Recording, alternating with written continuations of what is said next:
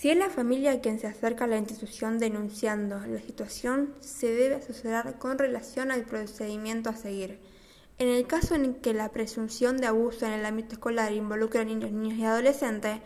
se respetarán la intervención en el marco del sistema de promoción y protección de derechos de niños, niñas y adolescentes y de la Ley de Responsabilidad Penal Juvenil.